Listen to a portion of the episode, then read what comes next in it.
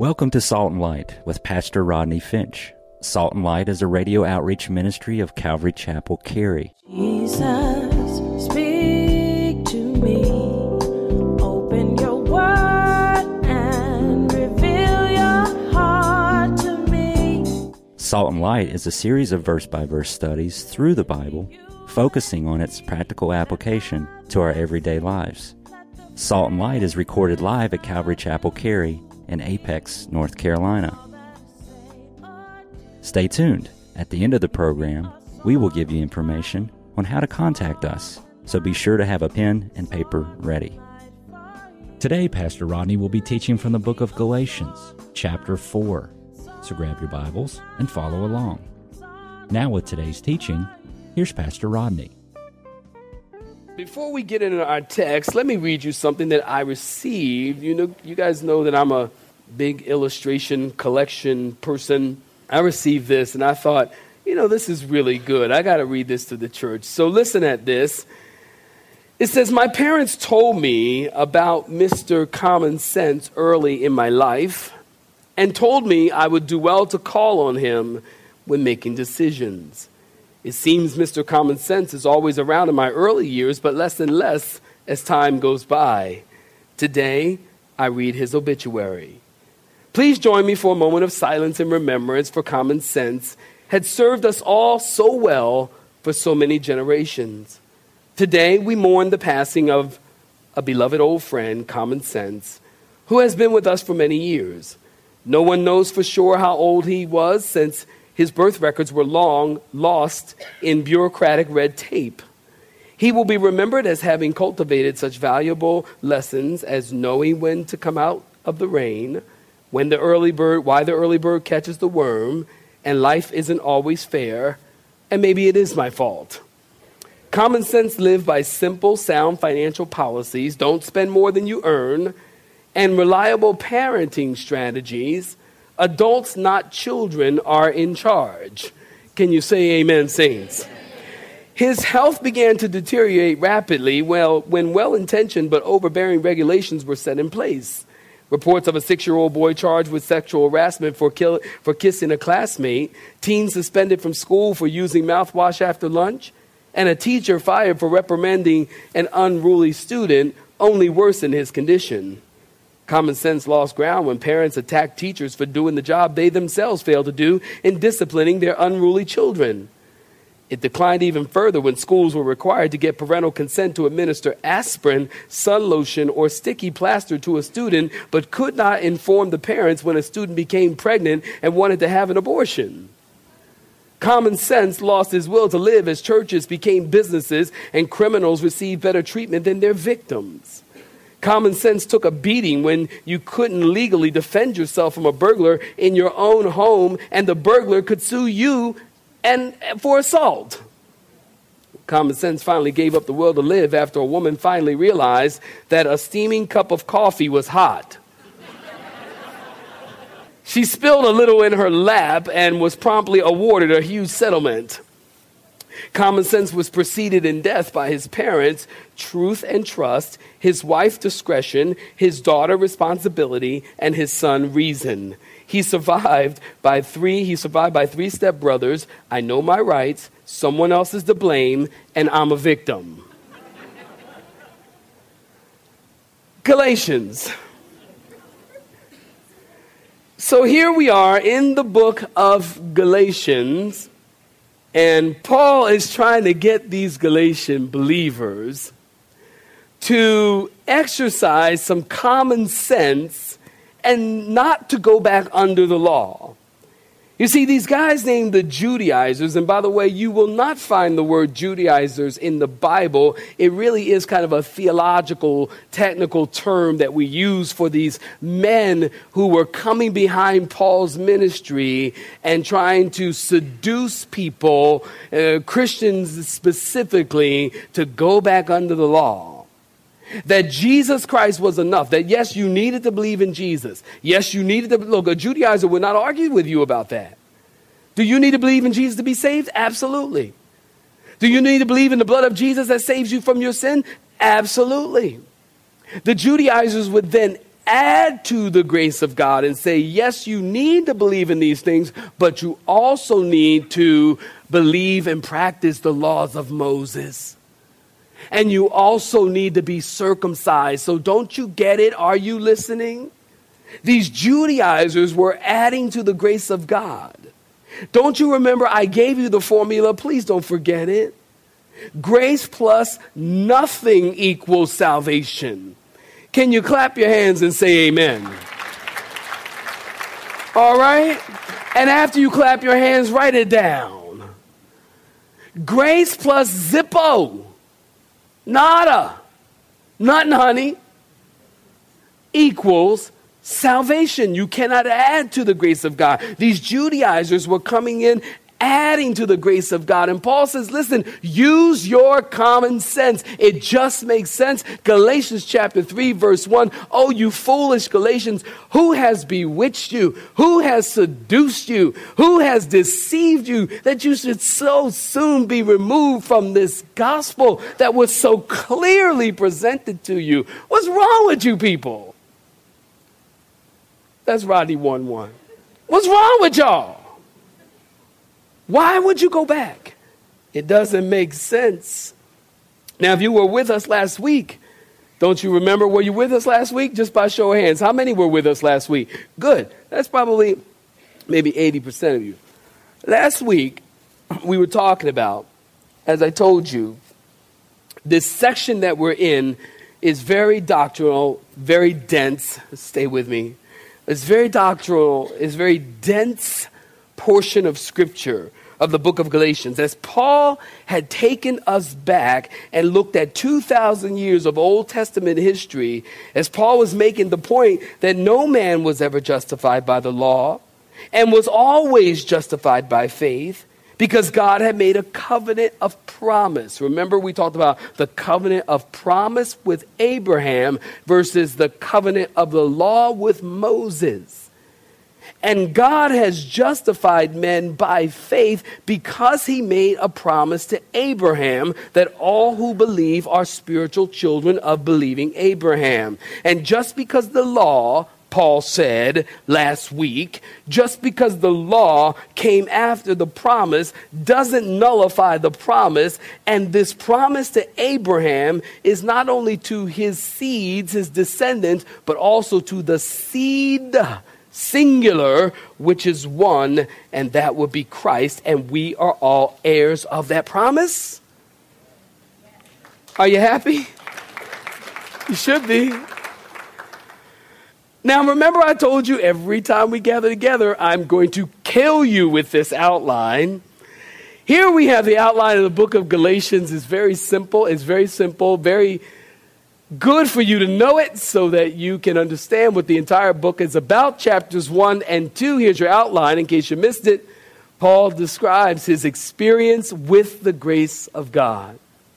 And then in chapters 3 and 4, Paul describes his doctrine in regard to the grace of God. And then finally in chapters 5 and 6, Paul describes the application of the grace of God. If you don't have it written down, write it down now.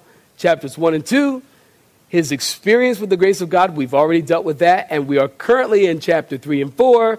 As I told you, very doctrinal, very dense, as Paul tells us about his doctrine in regard to the grace of God. And then finally, Paul describes the application of the grace of God to our lives. I told you each of these sermons in all six chapters will be titled Grace Filled Freedom. Now, last week, in the interest of time, I failed to give you, and I want you to write these down, four blessings that belong to us as we put our faith in Christ. We've been talking about believing and talking about faith. Well, Paul points out four blessings that belong to us as we put our faith in Christ. If you're taking notes, you'll find in chapter 3, verse 26, Paul tells us in Christ we are sons of God. Can I get an amen? In Christ, we are sons and daughters. Don't want to leave the ladies out. In Christ, we are sons and daughters of God. And then, secondly, you'll find in verse 27 of chapter 3 you are in Christ, you are covered by Christ, and you have put on Christ. So we're sons of God. We're blessed. we're in Christ. We put on Christ. We are blessed. And then in verse 28, we are all one in Christ. Can I get an amen? In verse 28, you will find that. And then finally, fourth blessing, we are co heirs with Christ. You'll find that in verse 29. Well, this morning, Paul is going to continue to talk about that relationship that we have in Christ as we pick up Galatians chapter 4. We pick up in verse 1. Saints, if you're looking at it, can you say a hearty amen? amen? Some of y'all didn't say it. If you're looking at verse 1, say amen. amen.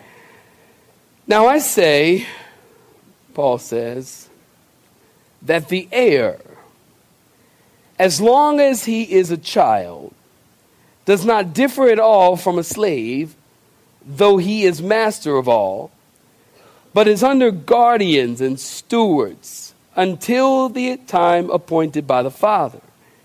Even so, we, when we were children, we were in bondage under the elements of the world.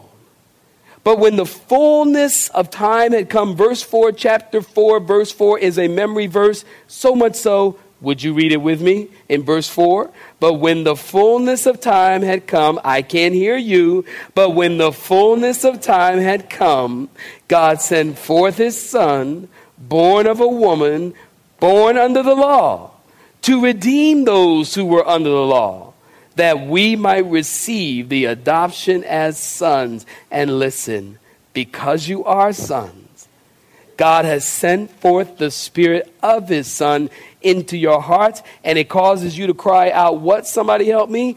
Abba, Father. Therefore, when you see the word therefore, you want to find out what it's therefore. Therefore, after saying all that, you are no longer a slave, don't you get it? But you're a son. And if a son, then an heir of God through Christ. But then, indeed, in verse 8, when you did not know God. You serve those which by nature are not God's. But now, after you have known God, or Paul says, you know, you say something, then you want to kind of correct yourself, and you say, no, no, I mean, I mean this. That's what he said. This is what he's doing here. But now, after you have known God, or rather, I should say, are known by God, how is it that you turn away to the weak and the beggarly elements to which you desire again to be in bondage? You observe days and months and seasons and years. Paul says, I am afraid of you, lest I have labored for you in vain. Saints, stop right there. Give me your attention. Here we have Paul the Apostle. The analogy that he is using is something, listen, give me your attention, look at me. Is something that every Jew and every Greek that is reading this could clearly understand. Because the Jews and the Greeks, listen, they had what we call like a coming of age ceremony in their culture. You know, most cultures, as a matter of fact, on the planet, they have a coming of age ceremony. At a certain point, you, you, have a, you have a party or you have a ceremony, you have a service, or you have some point of recognition that you have come of age some people and some cultures today, they have what we call a rite of passage. Perhaps you've heard of that. But that's not most of mainstream America. Most Americans now, we don't have a coming of age uh, uh, in our culture. I mean, we kind of think of it like when you're 16, you kind of, kind of, actually, when you get 13, you enter 13. But when you're 16, that's kind of really big, you know. But we don't have a ceremony over it. Generally, people like, hey, what'd you do when you turned 16? Man, we got drunk, man. Dude, rock on, bro. It's like, is that what you did for your coming of age? Yeah, man, rock, rock. That's what we do in this culture. But in most cultures, they actually have a ceremony. They have a time where they recognize that, that age, that coming of age. You know, I read this report. I thought it was interesting. A statistic even reported that in America, get this, you are not ready to assume the adult responsibilities until you're 28 years old. Isn't that interesting? And think about that comment and then think about this one. In over half the world today, 17 year olds are already carrying automatic weapons issued to them by the military. Go to many cultures, and if you're in the military, you have military experience, you know what I'm saying is true. Go to Israel today. Walk in the old city, walk in the new city, walk near the temple. You will see 17 year olds carrying automatic weapons. They got on jeans, t shirt, sneakers. The girl has their purse. The guy has his man purse. And they got an automatic weapon in most cultures today. Now, to the Jew, listen, their coming of age ceremony to the Jew, somebody help me, is known as a what? A bar mitzvah, very good. And a bar mitzvah takes place at the age of 13 when you become a son. That is at that time that, that you're considered to be accountable to the law of God on your own. It's actually 13 for boys and 12 for girls. I think they call that a bar mitzvah. So for girls, it's like 12 years old. For boys, it's 13 years old, which tells us, I hate to admit it, but girls are more mature than boys. Okay, fine. Hmm.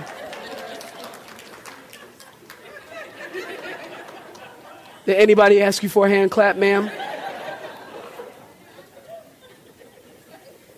Every service that happened, every single girls are like, yes.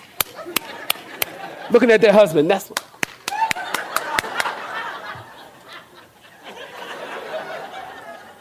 every service that happened today. So for boys, it's 13. For girls, it's 12. And it was like a kind of like a rite of passage when you turn from a kid to an adult. And it's at this age that you were expected to be able to get this. At 13 years old, boys were expected to be able to read the law and expound on the law in the Jewish culture, a bar mitzvah. Now, to the Romans, listen, the Roman culture, there was no specific age. It was when the father thought that the boy was ready or the time was right. A Roman child became an adult at the sacred family festival known as the Liberalia, that was held every year in March. And at this time, the child was formally adopted by the father and then formally acknowledged as a son, and he received a toga virilis in place of a togas praetexta which he had worn. There was a Roman culture in that day that a boy would then, as the father determined, whatever age that was in Rome, that he determined that that boy had come of age, it would be at that time that his clothes would be changed. He would also be, the boy would give his ball, the ball that he played with, he would give his ball to the parent, or the girl would give her doll to the parent, and that would be indicative of the fact that they are putting away childish things. So, if you were to ask a legalist or a religious Jewish person, when is that point of maturity, or when is that point of coming of age? Are y'all listening? or when is that point of coming of age, a legalist or someone religious would tell you you have come of age when you are keeping the laws of Moses and that you have become circumcised. That's when you've become of age. Now, what I want to know is how do you know when somebody became circumcised? I mean, what do you do? You walk up to them and you. I mean, you ask them. I mean, you go you walk up to the bus stop. Hey, man. Yeah, how you doing? Yeah. You circumcised? I mean, think about it. It's like, I mean, but, you know, for me, somebody go work, you say, none ya. None ya. None your business. You know, are you circumcised? Yeah, I'm circumcised. Prove it. Woo! I mean, how do you know? But to the Jewish person, but to the Jewish person, this was the point in which you became mature. And Paul, listen, would say to them the keeping of a set of rules, the keeping of a set of, of regulations and rituals isn't going to move you forward in maturity, it's actually going to move you backward. Do you understand? And the keeping of the laws of Moses is putting people in bondage like a child who is under guardianship until an appointed time. Paul says in verse 3 the Galatians were like little children in bondage to the elements of this world. Now, what does he mean by that? Listen, you can write this in your margin the ABCs, or you could write the basic principles of the law. The ABCs spoke of the law. The law was like the ABCs, the standard for living in relationship to God. Like a child needs to constantly be told what to do and what not to do. A child needs constant supervision and instruction. Those that, that, that, that, that were living under the law, that's the role the law played. The law was a source of constant supervision, and you were held in bondage to it under its instruction. And Paul's point is this being under the law and legalism is not a step toward maturity, it's a step back into childhood. The law was not God's final revelation, it was the preparation for the final revelation in Christ. Don't you get it? A life that is led by the Spirit and that is why in chapter 5 and in chapter 6, he goes on to talk about the application of the grace of God. And he goes on to talk about the fruit of the Spirit is love and joy and peace and long suffering. See, the law was supposed to point you to Christ. And being pointed to Christ was supposed to then move you on to walk in the Spirit. If you understand so far, please say amen. amen. You're supposed to walk in the Spirit. And it's supposed to lead you to a life that is filled with the Spirit, not the law. But when the fullness of time had come, God sent in verse 4 his son. Now, saints, listen to me close. This is very, very interesting because if you read the book of Daniel, and you, some of you know, some time ago we taught through the book of Daniel here on Wednesday night. And if you read the book of Daniel, you can see this the flow of civilization. For you Bible students and you history buffs, you know. We had the Babylonian Empire. And from the Babylonian Empire, we came to what? The Medo Persian Empire. And from the Medo Persian Empire, we came to what? The Grecian Empire. You know that. And from the Grecian Empire, we came to what? The Roman Empire. You got it. And as Rome comes, and we're talking about the fullness of time, are you with me? Stay with me. We're talking about the fullness of time. With the Roman Empire comes the Greek language. And the Greek language was brought to the world and it filled the Mediterranean. The Romans started to bring order and wars began to come to an end. And the Romans had cleared the Mediterranean Sea and the sea lanes were open. And by this time, get it, the Romans had established, get this, 50,000 miles of paved road with streetlights. They were like oil lamps. 50,000 miles. And you could travel. And language was in place so that the gospel could travel over Rome, over the seaways, into Gentile territories. And the Bible says that Christ came in the fullness of time. What I want you to see here is that there is a spiritual implication here, and there is also a practical implication here. The practical implication is that the world was practically, physically ready for Christ to come. And God used the Romans toward that end. If you're with me, say, Pastor, I'm with you. That's practical. In the fullness of time is also spiritual, in that the world had sunk into moral abyss so low that even pagans cried out against it. Spiritual hunger was everywhere, where the world was in need of a Savior. And God had promised for 4,000 years that the Messiah would come. If you're taking notes, write this down. Zechariah 9 9. It tells us, Rejoice greatly, O daughters of Zion. Shout, O daughters of Jerusalem. Behold, your king is coming to you. He's just and having salvation. He's lowly and riding on a horse. Zechariah 9 9.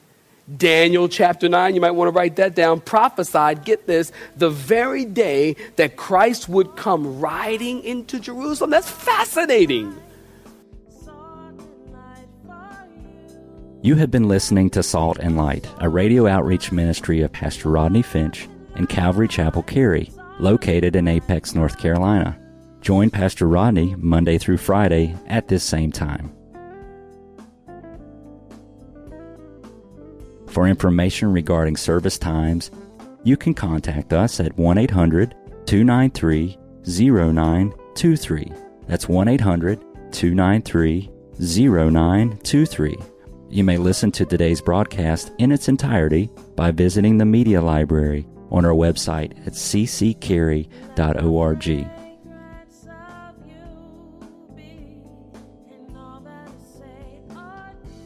We would like to thank you for tuning in to Salt and Light and pray that you have been blessed. Until next time, may you be salt and light.